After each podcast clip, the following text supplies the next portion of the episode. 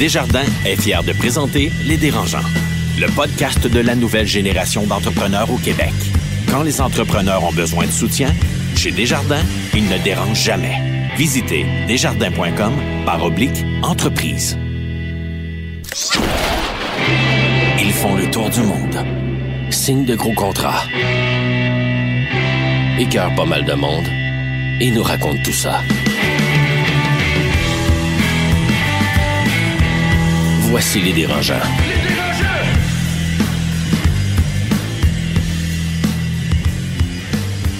Bonjour à tous et bienvenue au podcast Les Dérangeants, l'émission qui dit tout haut ce que tout le monde pense tout bas sur l'entrepreneuriat. Bref, l'endroit où on parle des vraies affaires. Je suis Mathieu Charret, brillant, sensuel, humble et surtout téméraire, journaliste au journal Les Affaires, car c'est moi qui ai le grand bonheur d'animer cette drôle de bébête-là avec euh, trois entrepreneurs dérangeants et bourrifants et parfois assez intenses. Hein?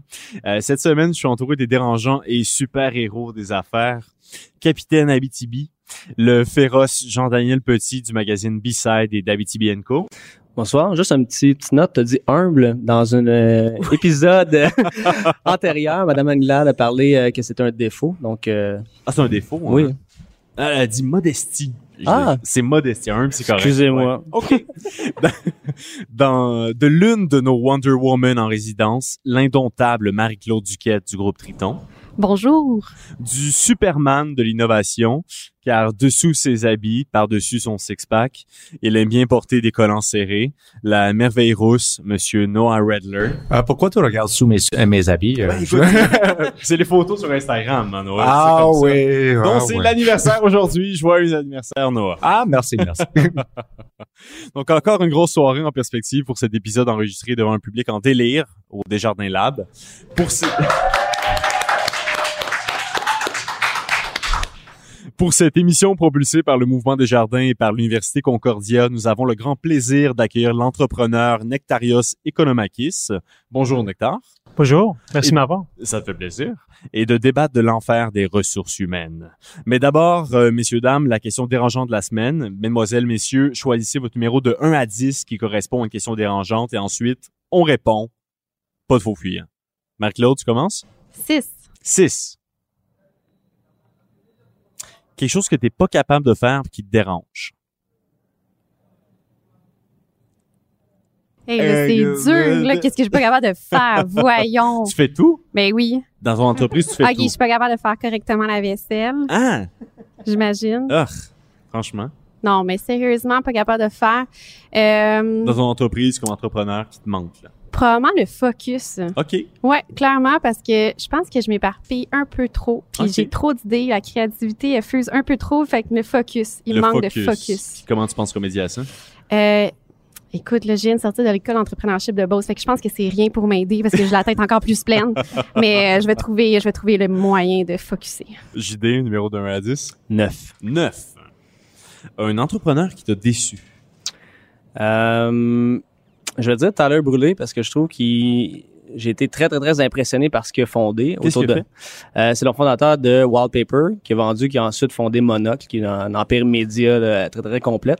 Et finalement, euh, il m'a déçu tout simplement par sa, sa vision long terme, qui était pas directement euh, ancrée dans, dans ses valeurs, mais plus sur l'opportunité de dire ce- cette niche-là a beaucoup, beaucoup de potentiel, beaucoup d'argent et je vais juste la développer. Donc finalement, j'étais euh, admiratif de ce qu'il a euh, bâti, mais j'étais déçu de pourquoi il l'a fait. Noah? Ben, c'est ma fête. Je suis un peu déçu. Tu m'avais pas demandé en premier, mais je vais quand même aller avec le meilleur numéro pour la 3. fin. Tu vas pour le numéro 3. Quelqu'un que tu détestes, puis pourquoi? C'est toi. Pour plein de raisons, Mathieu. non, j'adore, tu sais. Un Euh, entrepreneur ou quelqu'un en affaires? je déteste pas vraiment beaucoup de monde. Euh, non, euh, je suis assez à l'aise. Tout le monde a le droit de faire leur propre truc. Il y a des gens avec euh, qui je suis pas d'accord avec leur opinion, leur point de vue, mais je, je suis assez euh, ouvert de l'esprit avec euh, tout le monde. Je vais le laisser comme ça. Même Ça, avec zen. Trump? Même avec Trump? Ben, j'adorais les app- l'apprentisse quand j'avais jeune, alors je laisse une petite latitude. Merci Noah. On fait une courte pause puis on revient avec Nectar Economakis euh, de PNR et, euh, et voilà.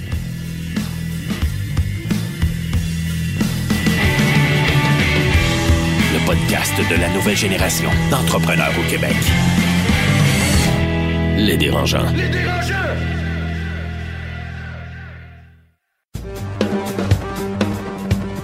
À l'école de gestion John Molson de Concordia, nous formons la prochaine génération de propriétaires d'entreprises et de gens d'affaires. Nous offrons plusieurs cours, dont un certificat de deuxième cycle en entrepreneuriat. Pour plus d'informations, concordia.ca barre oblique GCE.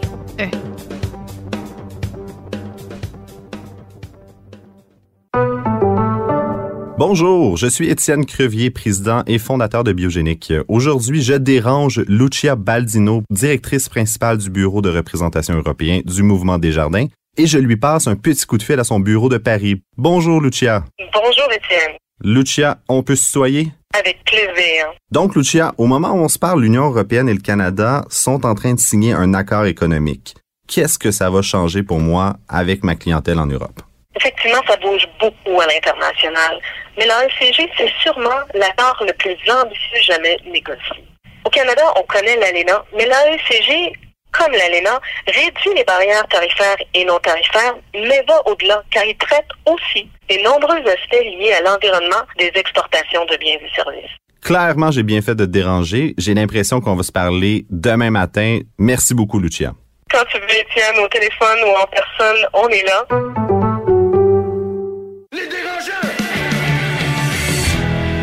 Les dérangeants.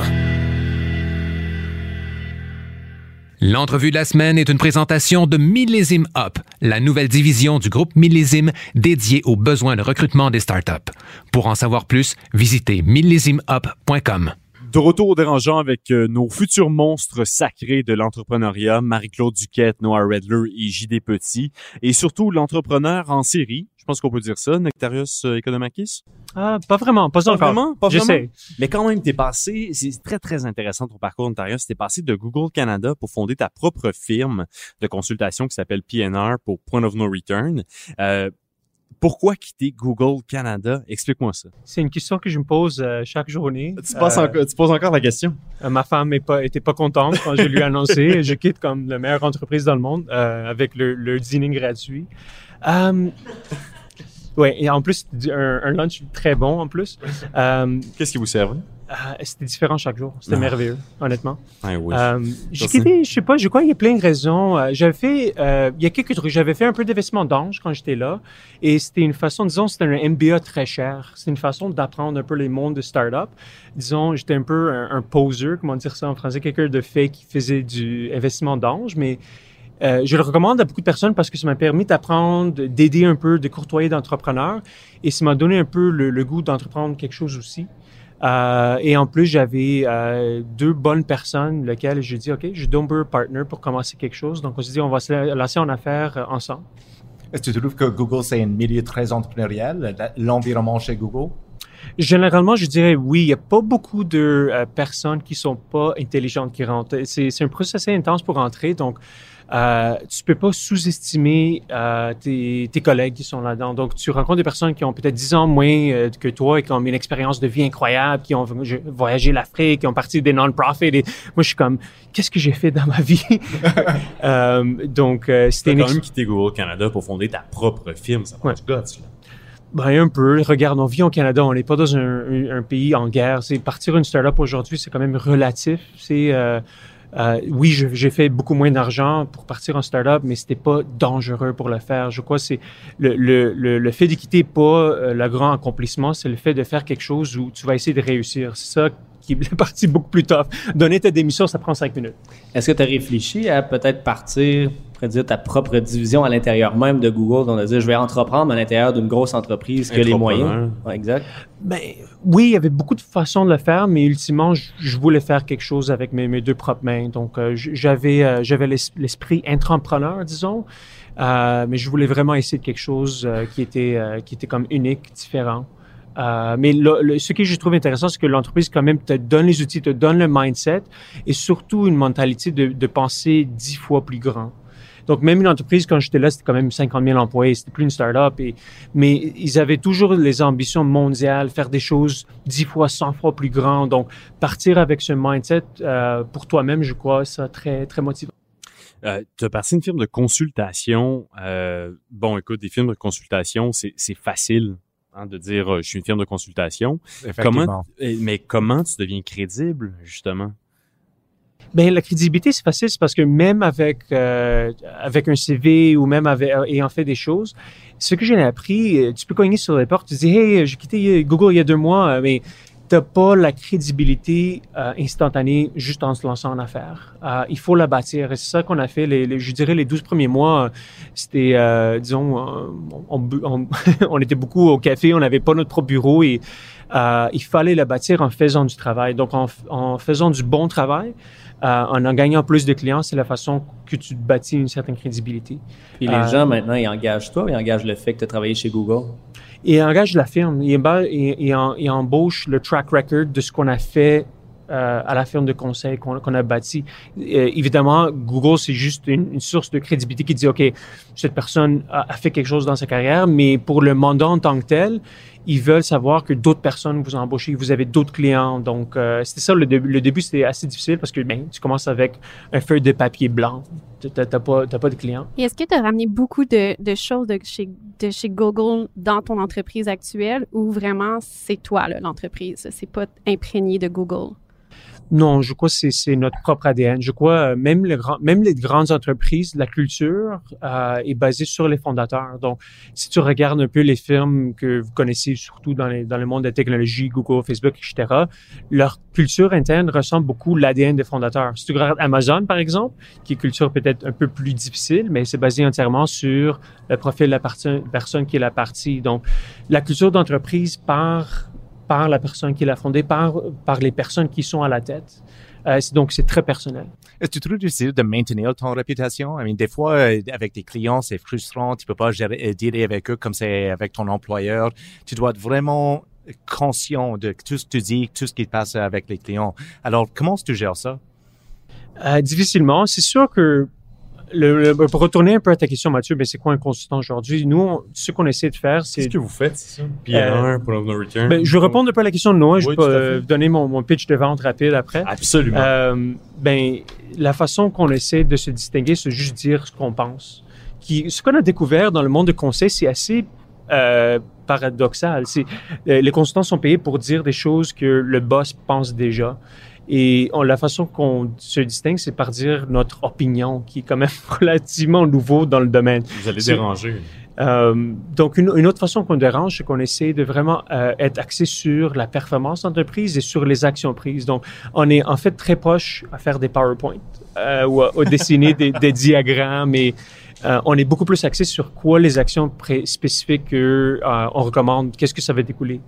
Euh, donc, et pour retourner un peu ta question sur qu'est-ce qu'on fait, euh, très simplement, c'est on est firme de gestion euh, de gestion conseil, axé sur l'accompagnement stratégique et on focus beaucoup sur la vélocité. Donc, on croit que le, pour avoir du succès aujourd'hui en affaires, n'importe quelle entreprise, ils doivent aller plus rapidement. Euh, parce que le, la technologie, euh, le, le, le rythme effréné euh, du monde aujourd'hui, surtout en affaires, c'est très, très vite. Donc, nous, on préconise un, un, un modèle qui est basé sur la vélocité, qu'on s'est inspiré essentiellement du mode agile qui vient du développement logiciel. Puis dans les entreprises de services, les heures sont comptées, donc on vend une banque d'heures. Il y a seulement 24 heures dans une journée, donc comment justement faire croître l'entreprise sans tomber dans un burn-out ou sans tomber dans une roue de je travaille 7 jours semaine, euh, 365 jours par année? Oui, donc bonne question. Donc une chose qu'on essaie de ne pas faire, c'est de ne pas vendre à des heures, même si des fois c'est on peut pas l'éviter, mais la majorité de nos mandats sont forfaitaires. Euh, donc on essaie de vendre sur la valeur perçue plutôt que ben il faut que tu travailles entre 9 et 5 par exemple. Euh, une autre façon qu'on essaie de le changer, c'est en ayant un produit. Donc on est de God Tech.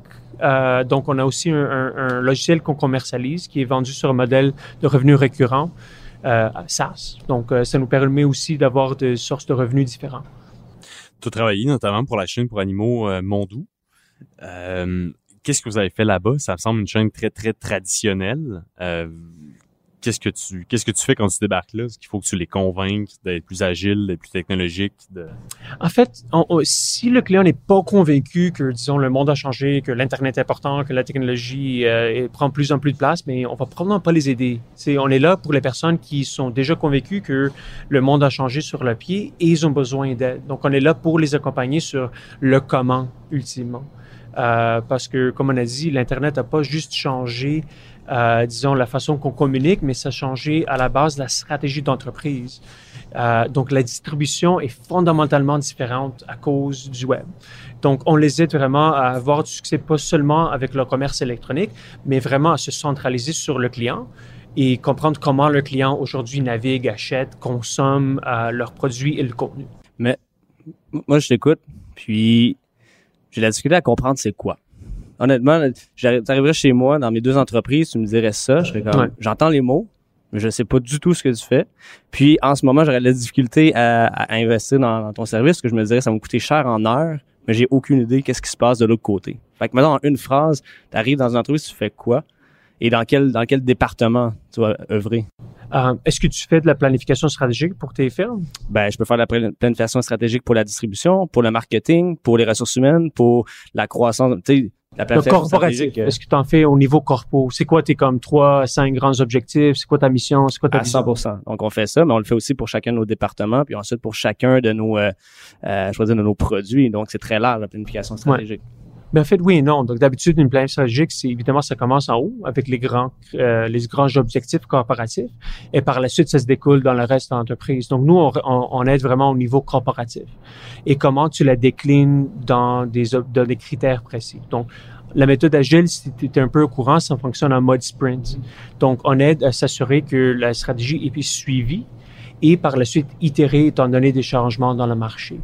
Donc, on donne vraiment un coup de pouce euh, du nouveau plan, plan, stratégique corporatif plus qu'autre chose. Puis comment qu'on a que les gens évaluent un peu leur retour sur investissement. Donc, euh, souvent les consultants sont perçus comme une dépense, c'est difficile, ils rentrent dans l'entreprise, bougent plein d'affaires, repartent finalement, il se passe pas grand-chose sauf une dépense de 25, 40, 50 000. Nous, on l'a vécu. Donc, comment que tu t'assures qu'il y a un KPI à la fin, dit bon, mais vous allez avoir tel retour sur investissement, je peux vous le garantir, parce que au final, euh, c'est mon argent que tu prends oui, pour finalement faire une croissance X? Comment tu garantis ça? C'est, une bonne question. On le fait de plusieurs façons. Un, des fois, on prend le risque aussi. Avec mon on a pris un risque euh, à la performance. Donc, c'est un, mandat où on a dit, OK, on va, on va partager quand vous allez gagner. Donc, on va prendre un risque. Donc, on prend un pourcentage des ventes euh, du commerce électronique sur certains jalons de succès. Euh, donc, on assume beaucoup du risque en termes de nos frais, de notre temps. De l'autre côté, on essaie de rattacher ce qu'on fait à des, à des jalons précis. Comme j'ai dit d'habitude, le, le, le, mandat du conseil classique, c'est le livrable, c'est une présentation, euh, voici un PowerPoint 30 pages qui va rester sur, disons, une, tablette qui va prendre un peu de poussière. Étant donné que notre modèle est basé entièrement sur les actions concrètes qui vont être prises. Donc, des fois, on recommande des actions et on est dans le feu de l'action aussi avec le client. Donc, on va, on va, on va faire l'école ensemble euh, dans chaque des sprints. Ça dépend un peu le cycle de vie aussi du client. Je suis curieux. Tu, tu as des clients à faire leur planification stratégique, mais moi aussi, j'ai une boîte de conseils. Je trouve que qu'on a des clients, qu'on a des mandats signés, ça va très bien. Mais je trouve très difficile de penser vers l'avenir, de vraiment imaginer ça va avoir l'air de quoi mon entreprise dans trois, cinq ans aussi, parce que le marché va changer, les besoins des clients vont changer. Comment est-ce que tu penses à, à, à votre plan stratégique? C'est une bonne question. Pour moi, j'accorde beaucoup moins d'importance à des plans de cinq ans euh, on, on, a, on, a, la tendance de le faire sur 12 mois parce que, mais ben, comme vous savez, il y a des changements très rapides sur le marché. Donc, euh, la majorité de nos mandats aujourd'hui sont sur 12 mois. On, euh, on vise beaucoup plus sur comment accélérer la cadence à l'interne pour que ça bouge plus rapidement et qu'ils ils, ils, peuvent s'approprier de cette méthodologie. Comme j'ai dit, on, notre logiciel aujourd'hui, c'est pas quelque chose qui est complètement distinct, c'est pas notre business en, en, en soi, c'est relié à, notre méthode qui est inspirée de l'agile. Donc, ultimement, notre vision, c'est de donner cette méthode aux entreprises pour qu'ils puissent la rouler à l'interne eux-mêmes et qu'on soit on the side, on soit pas nécessairement très impliqué euh, au niveau des, des sous-départements. Donc, on reste vraiment au niveau euh, exécutif. Dans question pour toi, Imperius, tu travaillé pour le journal Le Devoir. Oui. Euh, on sait que les médias, ça va super bien en ce moment. Euh, Est-ce que vous êtes les sauveurs des médias? Qu'est-ce que vous avez fait pour eux? Non, euh, c'est complètement à l'inverse. En fait, le devoir, je crois, ils avaient déjà euh, fait beaucoup. Je, je vais prendre un step back. Je, déteste le, terme transformation numérique, un peu comme big data ou intelligence artificielle. Pour une personne à techno, c'est ces termes veulent rien dire. Écosystème. Euh, ouais, 360. c'est, on les aide à, à juste accélérer ce qu'ils ont déjà décidé, que le futur passe par un modèle d'abonnement. Donc, les médias, je sais pas si vous êtes un peu courant. Euh, comme tu as dit, ça va pas top. Et un- une grande raison pourquoi ça va pas très bien, c'est le modèle d'affaires. Parce qu'en médias, la majorité euh, des grands médias, ben, ils, se, ils se nourrissent avec, des, euh, avec la publicité. Et si vous regardez un peu où est-ce que la publicité s'en va, il y a deux grands joueurs qui vont gagner que je vais pas nommer aujourd'hui. C'est Google et Facebook, évidemment. Right? Donc, le modèle d'affaires d'un journal, par exemple, doit, pour, pour avoir une certaine pérennité, doit vraiment s'axer sur le client directement versus la publicité. Parce que si je suis un annonceur, j'ai plus besoin de passer par un journal pour rejoindre euh, mon audience. Un, annonceur ne paye pas euh, ses frais de pub parce qu'il veut soutenir la presse écrite. C'est parce qu'il veut vendre son produit. Mazda veut vendre des chars. Il veut pas soutenir euh, le journalisme dans le monde. Donc, une façon de le faire d'une façon plus efficace, ben, guess what? C'est Google et Facebook aujourd'hui. Donc, c'est pour ça, moi, ça fait longtemps que je reste sur ce point. Il faut penser au modèle d'affaires. Donc, pour avoir une pérennité, les médias doivent vraiment se réinventer. Et euh, le devoir, ils avaient déjà euh, établi ce voyage. Donc, on les aide juste à l'accélérer. On part avec plein de questions. Effectivement, ça a un goût de réfléchir à ce modèle-là. Merci beaucoup, Nectarios Economakis, pour ton passage au dérangeant. D'un autre côté, on fait une très courte pause, puis on revient avec le débat sur l'enfer des ressources humaines.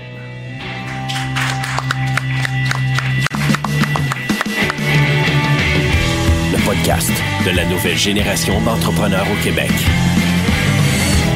Les dérangeants.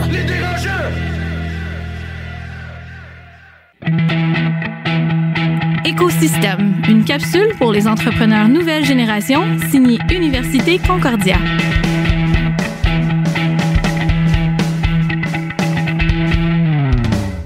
Bonjour, je suis Charles Beerbrier, entrepreneur en résidence, Banque nationale, pour l'école de gestion John Molson à l'Université Concordia.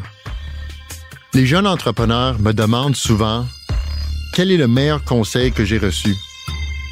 Le meilleur conseil que j'ai reçu venait de mon grand-père, qui m'a dit quand j'étais très jeune que tout ce que nous avons dans la vie, c'est notre nom et notre réputation. Alors c'est intégral à notre philosophie d'entreprise. Pour plus d'informations, concordia.ca barre oblique GCE.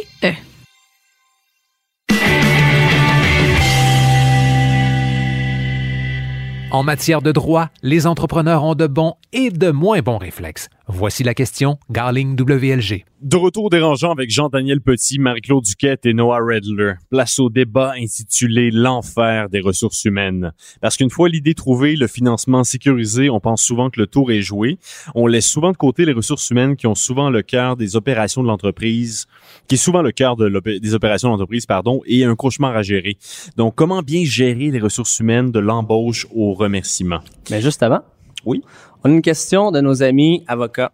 Ben, en fait, du cabinet d'avocats Garling WLG. Puis, je pense que euh, nous trois autour de la table, on peut... euh, On peut répondre? On peut, euh, ouais, on peut répondre. On peut affirmer que devenir entrepreneur, entrepreneur, c'est aussi devenir employeur. Donc, on- avec toutes les responsabilités que ça prend. Mais on a des responsabilités légales. Puis, comment vous gérez ça? le- le- cette responsabilité-là qui vient avec le fait de- d'engager des gens? Euh, moi, l'aspect légal, il a fallu que je le- je l'aborde l'année dernière, euh, puis on s'entend, j'aurais dû le faire avant. Euh, les contrats. Le contrat de confidentialité, c'est quelque chose d'important à avoir, c'est primordial, c'est notre business, c'est c'est absolument, tu sais, non concurrence à avoir. C'est vraiment un minimum, un minimum à avoir. Puis, est-ce que c'est toi qui gères toutes les, les ressources humaines? Petite PME? oui! On a une réponse. Et toi, Noah?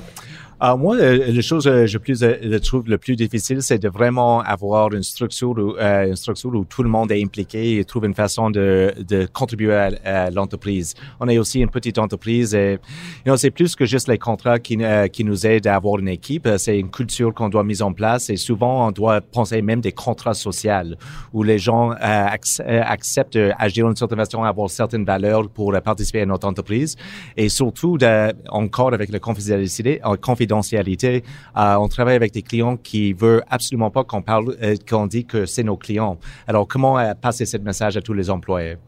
Quand même. Toi? Ben, de notre côté, chez Abitibenco, c'est quand même un défi parce qu'on a 17 employés, donc euh, on ne pouvait pas faire tout euh, nous autres mêmes. Donc, on est allé voir une firme de ressources humaines tout simplement pour nous aider à mettre en place toute la structure ressources humaines, donc de l'embauche jusqu'à la terminaison d'un emploi, comment gérer ça.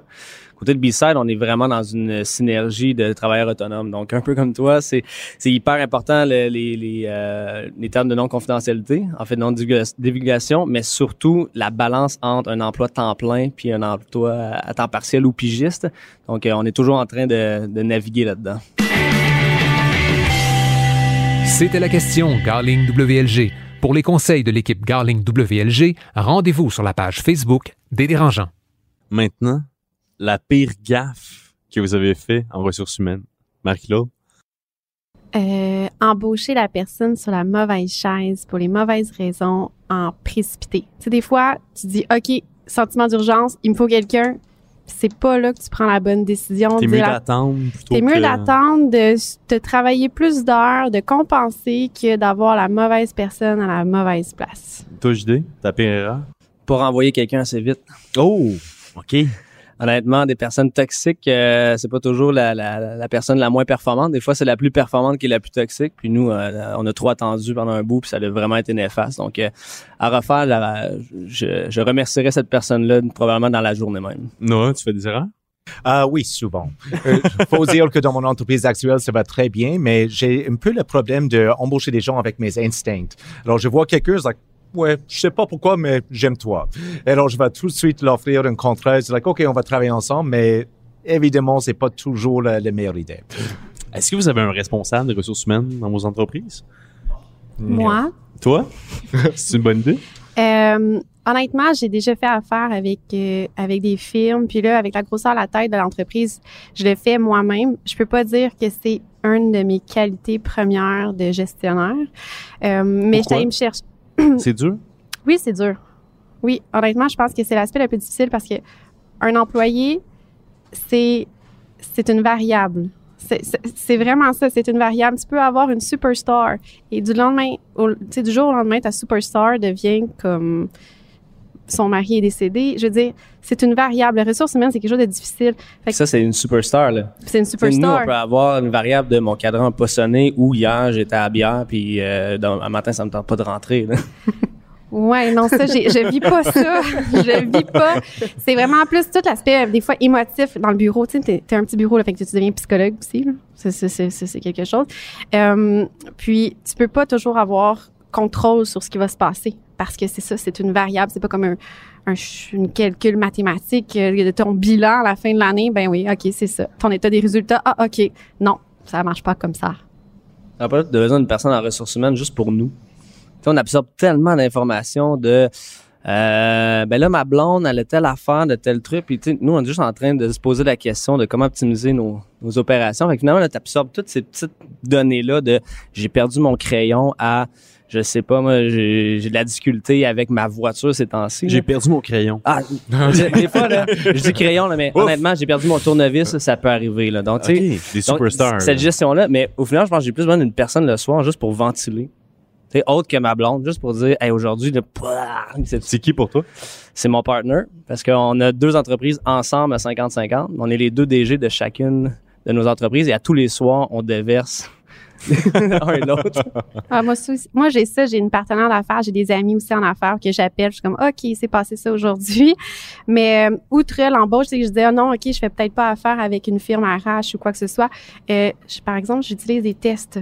Puis ça, aujourd'hui, ça m'aide grandement. C'est quelque chose que je peux plus me passer. Qu'est-ce que tu fais comme test? Euh, j'ai, là, j'ai utilisé le, le test Atman. Fait que ça, te permet quoi? de ben, ça te permet de savoir un peu, selon le siège que tu as à remplir, euh, les qualités de cette personne-là.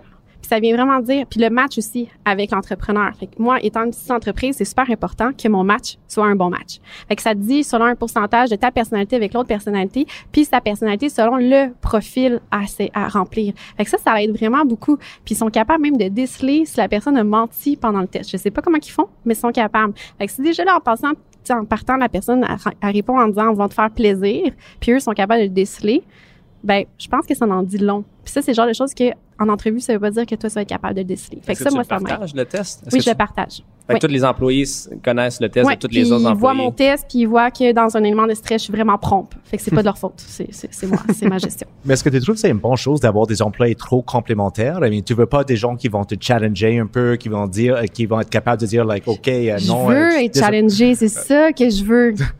non, mais puis le test te fait pas que t'es, t'es pas challengé, c'est plus est-ce que est-ce qu'elle va elle être heureuse?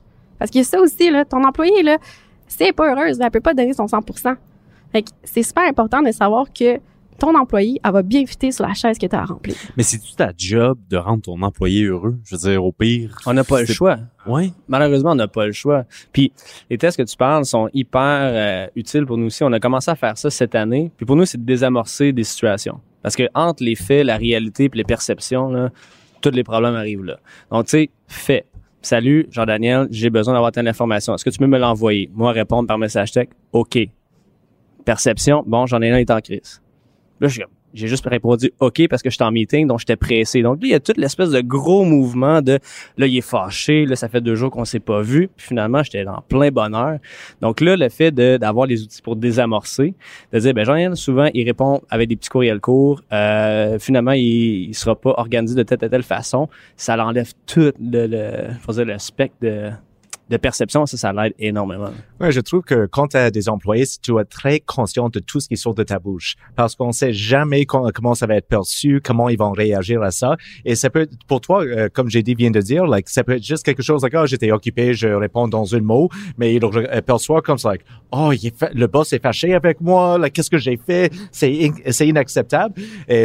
C'est, di- c'est difficile de prévoir comment ça, euh, si ça va se passer. Mais t'es quelqu'un de très violent aussi en même temps. Fait que c'est dur à. Hulk smash! Non, ben, mais en- c'est ouais. dans la culture d'entreprise. Mais entrepreneur, entrepreneur, c'est aussi être leader. Fait que c'est d'exercer correctement ton leadership. Puis t'es dans le fond, t'es un capitaine de bateau. Fait que c'est ton travail à toi. Est-ce que les- c'est ça, les gens sont à la bonne place, puis oui, qu'ils soient heureux, oui, qu'ils soient épanouis. Parce que quand ils rentrent dans le, mat- le matin, puis qu'ils sont de bonne humeur, ben ils veulent faire la différence entre entreprises. Ils veulent exercer ta vision. Puis tu sais, c'est ensemble qu'on va emmener l'entreprise à un autre niveau. Puis il y a beaucoup d'en- des gens, on est qui disent, ben regarde, finalement, je vais finir travailleur autonome parce que la gestion des ressources humaines, euh, je suis plus capable. Puis c'est une grosse, c'est vraiment un, tu sais, c'est ça. Après que tu as eu ton financement, tu as ton idée, tu as ton concept, mais là, tu as les RH. Et qu'il y en a qui décident de dire, ben non, regarde, je vais être travailleur autonome parce que c'est trop de gestion, ça m'en demande trop. Mais c'est toi aussi, toi en tant que leader. C'est quoi, c'est quoi ta place? C'est où tu veux aller? Puis c'est ton travail à toi. Fait après ça, une fois que tu as compris que ça, c'est ton rôle, euh, je pense que ça facilite après ça les ressources humaines. Mais comme je dis, c'est toujours une variable. Il va toujours arriver Ben, c'est quelque une variable, chose. puis on la sous-estime tellement. Dans tes prévisionnels, là, tu vas avoir, bon, mais le temps qu'on va mettre à euh, aller chercher la matière première, produire, faire tout ça, puis finalement, on dit, bon, ressources humaines, ça va se faire, tu sais, au gré du vent, tout ça. En une, une journée de 8 heures, tu peux avoir 4 heures de ressources humaines. Puis là, tu dis, ben, j'ai pas avancé, j'ai rien fait de ma journée. Puis finalement, le lendemain, tu dis, bon, c'était juste une, pro- une problématique du, du lundi. Et non, le mardi, il y a une autre problématique qui arrive. Puis c'est toujours ces imprévus-là. Puis finalement, ben, là, nous, on a commencé à les rentrer dans, à ça dans nos prévisionnels parce que on s'en sort pas. C'est, continuel. On est des humains avec des, des émotions et finalement, ben, mon partner qui est ingénieur s'est dit, pourquoi on n'a pas parti d'une business avec des machines?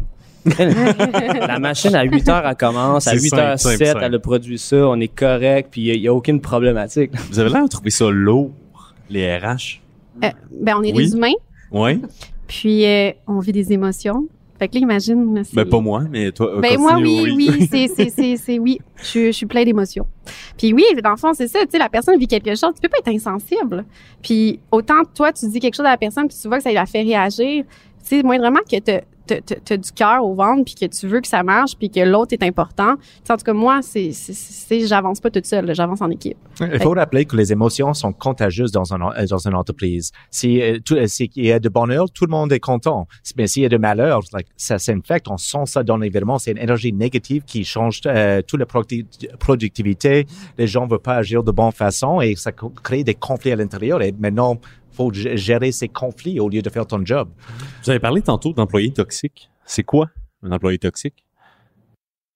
Ben, ça peut être plein de choses. Nous, de notre côté, on avait un employé qui était hyper performant. Donc, euh, dans les, les, standards pour nous construire un bateau, bon, ben, on fait une, euh, exemple, une opération de laminage. Bon, ça prend 30 minutes de le faire. Cette personne était capable de le faire en 25 minutes, était capable même de développer des nouvelles euh, façons de faire. Par contre, personne ne voulait travailler avec personne parce qu'il y avait une attitude qui était désagréable, parlait contre tout le monde dans l'entreprise. Finalement, elle était en train de descendre tout le niveau. Et là, on, avait pris beaucoup de temps avant de renvoyer cette personne-là parce qu'on disait c'est la plus performante qu'on a. Et du moment qu'on a retiré cette personne-là, finalement, on a, doublé la productivité de ce département-là parce qu'il écrasait tous les autres autour. Puis finalement, on a commencé à réfléchir autrement. Donc là, on prend des gens qui veulent plus, qui ont peut-être moins d'aptitude, et là, finalement, on montre le sentiment familial et là, les gens s'aident. Puis ça, ça avait vraiment fait une différence. Mais le, côté toxique, toxique, ça peut être juste une personne qui a une mauvaise attitude à une personne qui qui est sneaky un peu. Donc, en personne va dire quelque chose, et ça derrière les rideaux, il se passe tout en autre dynamique, puis ça fait un peu un Game of Thrones euh, à l'intérieur de Juste ça. puis au, au contraire, complètement l'inverse, antinomique, c'est un beau mot. Euh, il y a l'employé toxique, mais il y a l'employé superstar aussi ça doit être dur à gérer ça, un employé superstar, parce qu'il veut monter, il veut, il veut peut-être plus de responsabilités. Comment vous vous assurez qu'il reste? Ben c'est sûr qu'il faut que tu canalises ton énergie. Euh, c'est, faut que tu y en donnes. Faut qu'il s'épanouisse. C'est sûr. Puis c'est à toi aussi à savoir est-ce que mon entreprise est faite pour lui. Tu sais? Euh, mais puis en revenir à, tu sais, on disait employé toxique, employé superstar. Tu il y a deux choses que moi j'ai appris, tu sais, parce que tu peux avoir une superstar qui est justement toxique. C'est à ça aussi à prendre en, ligne de compte. Mais sais, quand t'embauches, t'as le choix. Il y a le savoir-être puis le savoir-faire. Le savoir-être, ça s'apprend pas. Le savoir-faire, ça se montre. Fait qu'il y a ça aussi qui est non négligeable. Puis ça, je l'ai appris. Puis, tu vois, de notre côté, pour faire une anecdote, pour aller chercher des gens qui étaient dans le savoir-être, la seule façon de postuler chez Abitibenco, c'est de nous envoyer ta meilleure histoire de plein air. On ne demande pas de CV. Parce que c'est un emploi qui est très manuel. finalement, si t'es pas capable de nous envoyer un texte euh, continu qui explique c'est quoi ton meilleur trip de plein air, tu rentres pas à la, tu rentres pas chez nous. Ben, tu rentres pas chez Abitibenco. Ah. Donc, tu as besoin d'avoir, ton expérience, ça peut être, ben, c'est un trip de pêche, l'autre c'est un trip de chasse, l'autre c'est du hiking, l'autre c'est tout simplement, je suis allé au parc, peu importe. Puis, juste ce petit, cette espèce de petit filtre-là de, de dire, j'écris un texte, ça, pour nous, ça a été bénéfique parce que les gens ont pris le temps d'écrire le plan de réfléchir versus quelqu'un comme chez B-Side nous envoie une demande d'emploi ben, chez, sur Instagram. C'est comme, salut, est-ce que vous cherchez des gens? Je suis disponible pour travailler? Qui, qui est tout l'inverse. Donc, euh. ben, hier, j'ai fait un rando en kayak. Si tu en train d'embaucher, euh, je, je sens pas Est-ce que le parc Jarry, ça compte comme trip au parc? 100%. 100%. Excellent. Tenez-vous le pour dit. Euh, est-ce que vous avez hâte d'engager un responsable DRH? C'est-tu votre prochain move? Pas le prochain move, non. C'est pas ton prochain move? Non, mais c'est difficile. Il faut vraiment avoir assez d'employés pour pour. Ok, mais c'est combien assez d'employés? Euh, ça, c'est une très bonne question. Plus que je suis capable de gérer moi-même. mais, vraiment, euh, mais vraiment, c'est quelqu'un qui va prendre responsabilité de tout ça. Et je sais pas c'est quoi le chiffre magique euh, pour avoir quelqu'un responsable, mais aussi ton responsable ressources humaines, c'est un employé. C'est quelqu'un qu'il faut payer, il faut démontrer une valeur dans l'entreprise, il faut avoir un retour sur tes investissements. Alors, d'une façon ou l'autre, il faut démontrer qu'ils apportent cette valeur.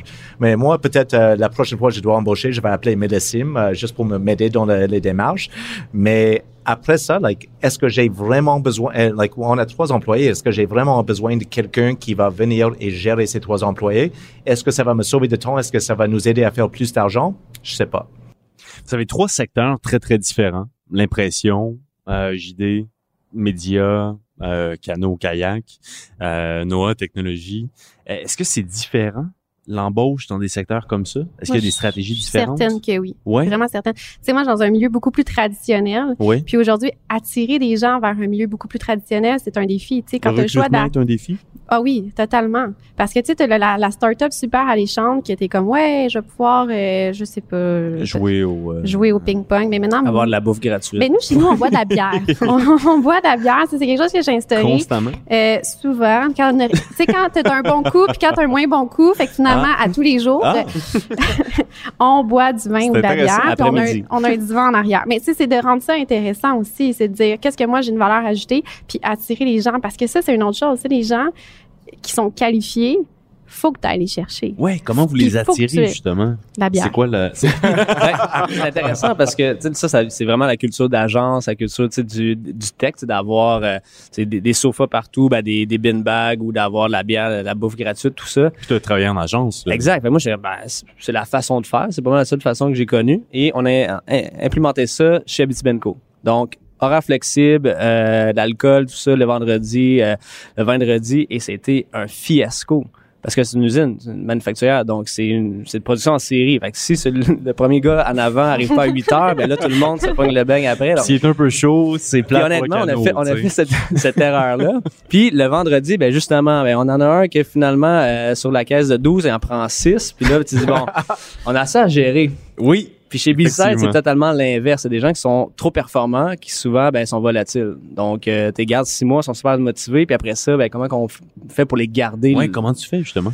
En ce moment, c'est la culture puis la mission, vision. Parce qu'on n'est pas concurrent au niveau des salaires, puis on n'est pas concurrent non plus au niveau de l'équité. Donc, on n'offre pas ça euh, présentement. Donc, c'est vraiment, nous, on a une vision qui est très singulière. Est-ce que tu crois à ça humainement? Si oui, les gens embarquent, puis là, ils... Il embarque dans la mission. On revient, euh, on parlait la semaine dernière. Exact. Responsabilité, là. Ben, il y a plus en plus de gens à l'entrevue d'embauche vont demander, tu sais, quand c'est le temps à eux à poser une question, ils vont demander c'est quoi toi ta vision? Pour voir si la vision colle à eux. Puis Mhm. c'est ce qu'il va faire aussi. Ils vont dire OK, ouais, moi ça me tente, ça me colle, j'ai goût, go, j'embarque. C'est ça aussi la différence quand ta mission est bien définie. J'aime ça. C'est quoi une bonne question d'entrevue? Ou une mauvaise question d'entrevue? Quelque chose que vous posez systématiquement. J'ai déjà demandé à un employé de m'entrevuer. De, de, de- j'ai inversé les rôles et dit, like, OK, fais l'entrevue pour moi. J'étais juste curieux, c'est quoi les questions ils vont poser, qu'est-ce qu'ils vont dire, comment ils vont euh, présenter le- l'offre d'emploi, parce que j'imagine ils ont lu. Et euh, en fait, euh, c'était c'était une super expérience parce que, like, finalement, je- like, moi, j'ai découvert plus sur mon entreprise que, que, que je savais avant. Like, ben, merci, embauché, c'est par des bonnes exemple, réflexions. À nous, c'est plus un ensemble de questions. Je reprends ça de mon ancien emploi, mais c'est les trois F. Fait que fun, foin, foi. Donc, on veut savoir, est-ce que est-ce que tu as du fun? Est-ce que c'est quoi pour toi avoir du fun dans une entreprise? Fait que après ça, une fois qu'on sait ça, bon, ben, est-ce que tu as la foi dans l'entreprise? Est-ce que tu as foi dans une mission? Est-ce que tu as foi dans les, euh, les, les entrepreneurs, les, les dirigeants? Puis l'autre, mais le foin. Bon, mais c'est combien de cash tu veux? Fait que si tu as les trois F, c'est le bonheur. Si tu en as deux sur trois, tu es quand même capable de t'en tirer, mais il faut que le troisième F soit capable d'aller l'accomplir éventuellement. Puis nous, ben, toutes les questions tournent autour de ça. Les fameuses questions, euh, tu te vas où dans cinq ans? Euh, Qu'est-ce que vous en pensez? Je sais même pas. Moi, je la pose. Tu la poses? Ouais, Puis ben- ça marche? Euh, ouais. Ouais. Ben, tu sais, je veux dire, c'est à toi aussi à, à déceler, là. Mais si la personne a dit, ah ouais, mais moi, je me vois à telle place, c'est à toi à savoir, bon, ben, OK, là, elle veut pas vraiment venir travailler chez nous, tu sais. Fait que oui, ça se pose parce que des fois, les gens disent, ah, ben là, j'aimerais ça travailler à telle place. Bon, OK, ça m'en dit long. Puis en fait, peut-être une des questions, nous, que ben, celle qui me préoccupe le plus, c'est c'était quoi ta relation avec ton ancien employeur et comment t'as quitté ou comment t'anticipes quitter? Parce que si la personne me dit, moi, je peux rentrer demain matin, puis tu donnes pas deux semaines de préavis ou un mois de préavis, c'est dans un poste de direction, pour moi, désolé, mais t'es un peu un mange-marde. Puis ça me tente pas d'avoir ça dans mon entreprise, que moi, je vais avoir la problématique éventuellement, c'est des gens performants. Donc, si la personne dit, ben, est-ce que tu peux me donner un mois? J'aimerais ça faire les choses correctement. J'ai une bonne entente avec mon, mon employeur. Pour moi, c'est un signe de fidélité. C'est un signe aussi de, De respect. respect. Et ça, c'est primordial. là, parce que si la personne est trop pressée, puis est déjà en train de, de finalement bâcher son ancien employeur, il va le faire éventuellement avec nous. là. Moi, c'est vraiment une question de c'est quoi le rôle que, euh, que- pour l'entrevue. Si c'est quelqu'un vraiment dans l'administration, c'est ah, c'est sûr que je veux qu'il reste avec moi depuis long- pendant longtemps. Mais si c'est quelqu'un qui est plus un gestionnaire de projet et je demande qu'est-ce que comment tu euh, vois dans où est-ce que tu vois dans cinq ans? Et il est toujours avec toi, je dis like ben t'as pas assez d'ambition pour ce projet. like, vra- like, vraiment like c'est c'est le monde le le monde euh, dans lequel je travaille dans l'innovation ça change assez rapidement et je regarde plus euh, le modèle avec les nomades digitales, les travailleurs autonomes, comment avoir une boîte de conseil décentralisée qui est, qui est plus capable de avoir des liens dans plusieurs régions, travailler dans d'autres pays? C'est ça qui m'intéresse. Et d'avoir euh, 200, 300 employés, je pense pas que c'est vraiment le futur de, de mon entreprise. Euh, J'ai des mandats qui durent un Think an. big, come on. Ben, je vais avoir un réseau mondial, mais je suis une petite équipe. Merci Noah. C'est déjà tout pour les dérangeants cette semaine. D'abord, un très grand merci à l'entrepreneur en série euh, de Google Canada qui a fondé PNR, Point of No Return, Nectorios Economakis pour sa visite à l'émission. Merci à Jackie Galland, la technique, à l'idéateur Hugues Chandonnet, au Mouvement Desjardins et à l'Université Concordia pour leur support. À nos dérangeants et dérangeantes, Jean-Daniel Petit, Marie-Claude Duquette et Noah Redler. On se retrouve dès la semaine prochaine pour un autre épisode des dérangeants. Mais en attendant, vous pouvez toujours nous suivre sur Facebook, Instagram et Twitter. C'était Mathieu Charette du Journal des Affaires qui vous dit à la semaine prochaine.